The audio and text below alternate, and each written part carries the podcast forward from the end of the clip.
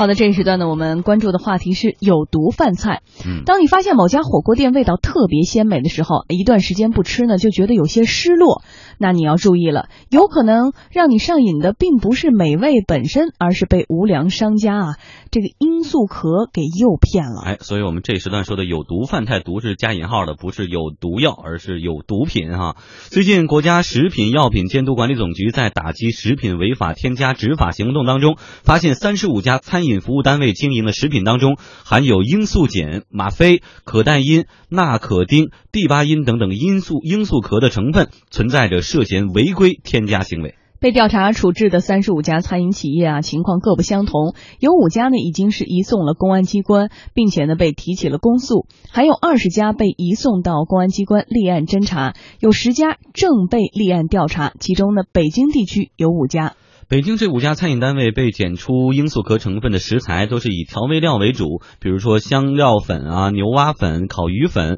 老汤调料和腌制料等等。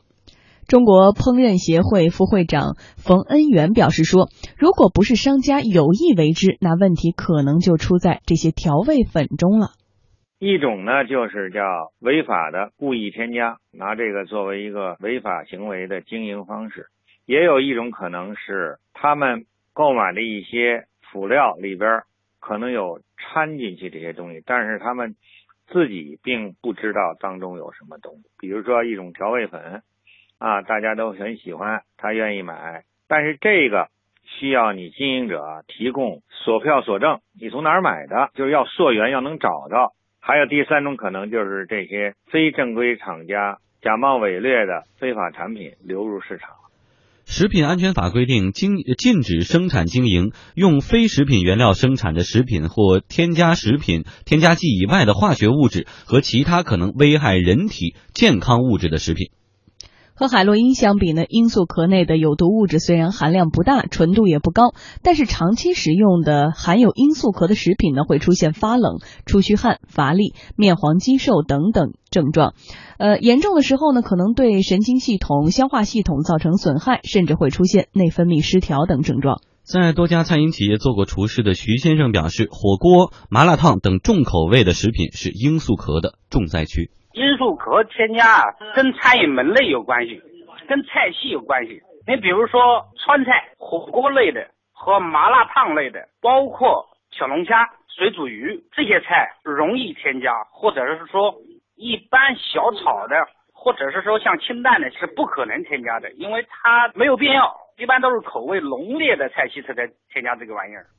对我们台附近这个西便门那儿有一家这个鸡排鸡翅店哈，如果老来我们台附近的人可能都会知道，那队排的呀乌泱乌泱的，都排到那个大马路上去了。我就心想，这个老油炸出来鸡排能有多好吃？天天都在排队，总有人在刷屏说我买到了。好嘛，这次查的时候也有他，他在里面也添加了罂粟壳，还种种好好多的这种违禁的产品。国家明令禁止不让添的，现在有几种说法，一种是主观添加，一种是我不知道被。动的，呃，也找了很多的这个各种说法哈，成因到底是什么原因让他们敢在这个明令禁止的情况下知法犯法？啊，理论上讲呢，这个新闻爆出之后呢，相关企业有各自的这种解释的理由，比如说他的厨厨厨房原来是外包，比如说他是进的这些辅料，对吧？对吧？甚至还有说是设备残留。不管哪个理由，就是说辞是什么，其实我们能得出一个结论：就这种添加呢，无论是有意是无意，那么在这个叫餐饮链上的每个环节呢，都是受益者。就是他这菜好吃了，厨师也收好评，菜也哎是的，完了口碑也好，回头客也多。所以呢，往往一个产业链条里，如果各个环节都是受益者，那这件事儿就会有意无意的被推动。这是第一。第二呢？既然刚才咱们采访了，就是在这个行业内厨师的这个他的说法，因为他是第一线，他是添加的第一线，对吧？他的这个说法，我觉得可信度是非常高的，就是有可能他在一定的范围和程度上，他是潜规则，就是大家默认。为什么呢？就如果这成为一个潜规则，它有一个结论，就是我添加了这个，可能顾客口味口感会更好，对吧？这是正面，就是这是就是正着说。如果反着说呢？别人添加，我不添加。那么我的生意有可能会被别人给抢走，劣币驱逐良。哎，往往会是这种情况，所以潜规则的力量呢，在食品安全过程中往往是很巨大的。所以后来在我们的采访中就会发现说，其实添加这些违禁品在这个整个餐饮行业中，尤其是小店儿，口味特别重的火锅麻辣烫啊、什么烤鱼啊、鸡翅这些是重灾区，而且大家都是约定成俗，大家都知道。我们再花大概三十秒、一分钟时间，从这个消费者的角度来说一说哈，有几家店上榜之后啊，在朋友圈就是经常爱去吃宵夜的那些朋友开始刷屏了，圈出了那几家，在这儿就不点名，大家上网搜吧，都有，反正这次也曝光了。他们家夜夜排队，还有像我说的那个鸡排一样，大家就不能够留个心眼儿吗？这种他为什么就有这么大的一个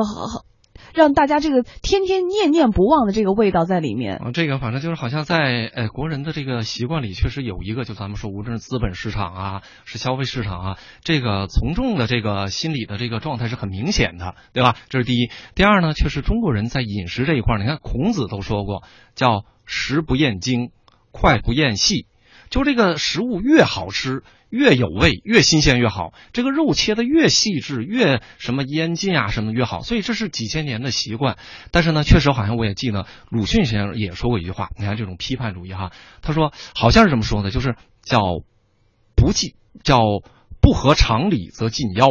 嗯，就说像刚刚说的，说大半夜了，整个一条街上只有这一家。品牌的这几个店是站牌的，其他都没有人，或者旁边这个只有卖鸡排这儿，无论多冷，大家都排，而且都是买同一种鸡块，对吧？这个没特殊的，那这种呢，理论上是不合常理的。对，那人家说我们祖传下来的一个秘方，别人家都没有，我还不能卖得好吗？啊，所以呢，这呃，所以呢，目前的情况下，就如果食品安全的这个大环境如果相对比较稳定，对吧？大家都说，哎，这个已经经过严格的管理，不会有问题。其实罂罂呃罂粟壳的这个呢，这么多年来这个质疑没断过，一直说哪个东西好，其实开玩笑都会说，哎，这里面是不是放东西了？结论就是，它可以是因为正当的原因，比如说祖传秘方，比如说哎都可以。但对于你消费者而言呢，鲁迅先生的话，理论上讲你还要参考一些。就如果他进妖。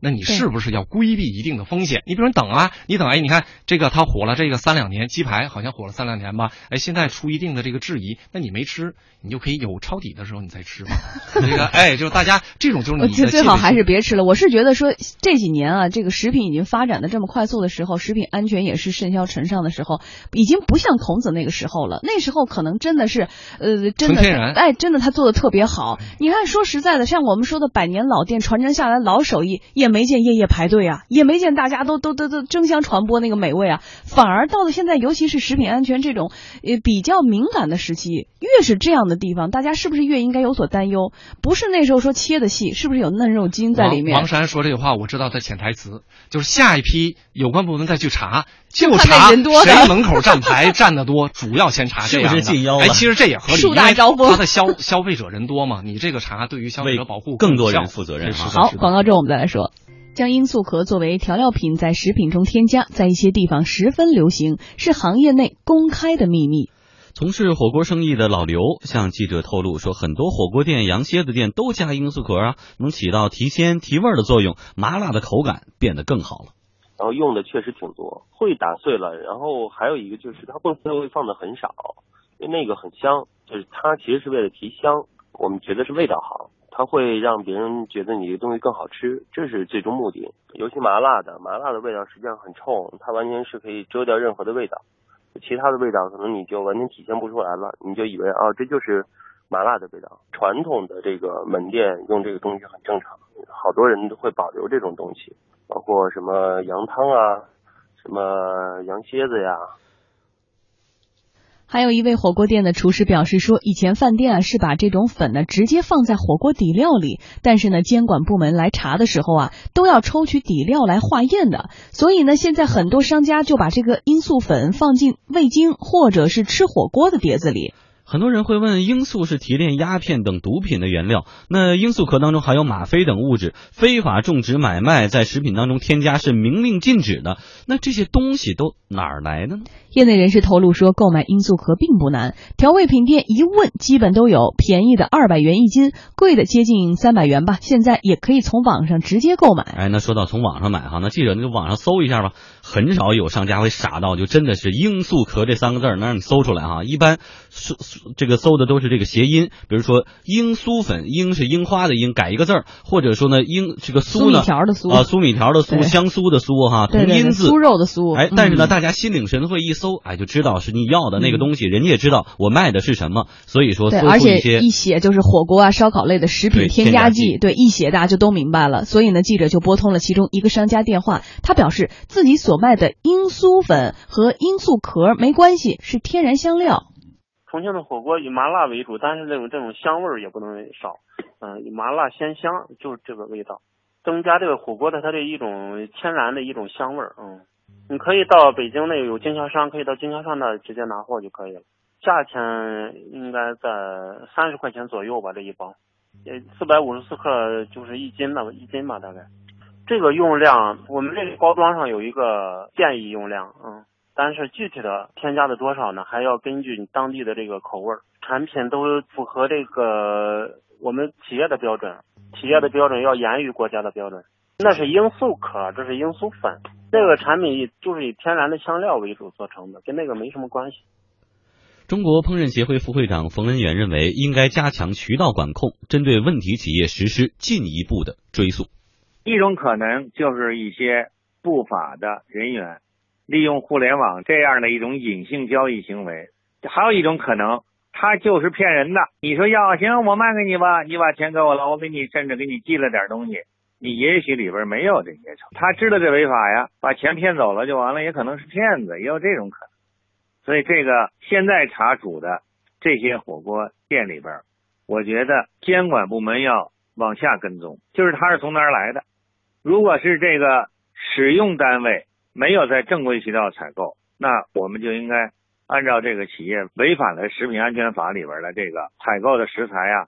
需要保留这个追溯的凭证。成为了行业的潜规则，而且大家可以明目张胆的在这个小店里哈，或者是网上都能够买到。李欣觉得问题到底是出在哪儿？我们看到，对于惩罚来说呢，一般情况下呢，老板都把这个责任呃呃抛到了各个方面，经常呢有刑事责任会最长判一年吧，大概都是那种呃店里的店员啊就当替罪羔羊去了，或者说呢还会缓刑，最多也就是呃重的是关店，哎轻的就是罚款。但是对于你产生的这个利润和你之前得到的营收来说，完全这九牛一毛不成正比，所以说大家才敢顶风作案吧。对，所有的这个问题肯定有一个基本的现状，就是它的违法成本比较低。嗯但除了这个之外呢，中国的这个餐饮行业啊，它确实在这个刚才说的这个加强渠道管控这一块，一直处于一个非常难的这么一个情况。为什么呢？咱们此前节目里其实说过几次，为什么中国的餐饮企业上 A 股的这个上市公司非常少，国外的非常多，对吧？什么哎各种就知名的这个餐饮企业，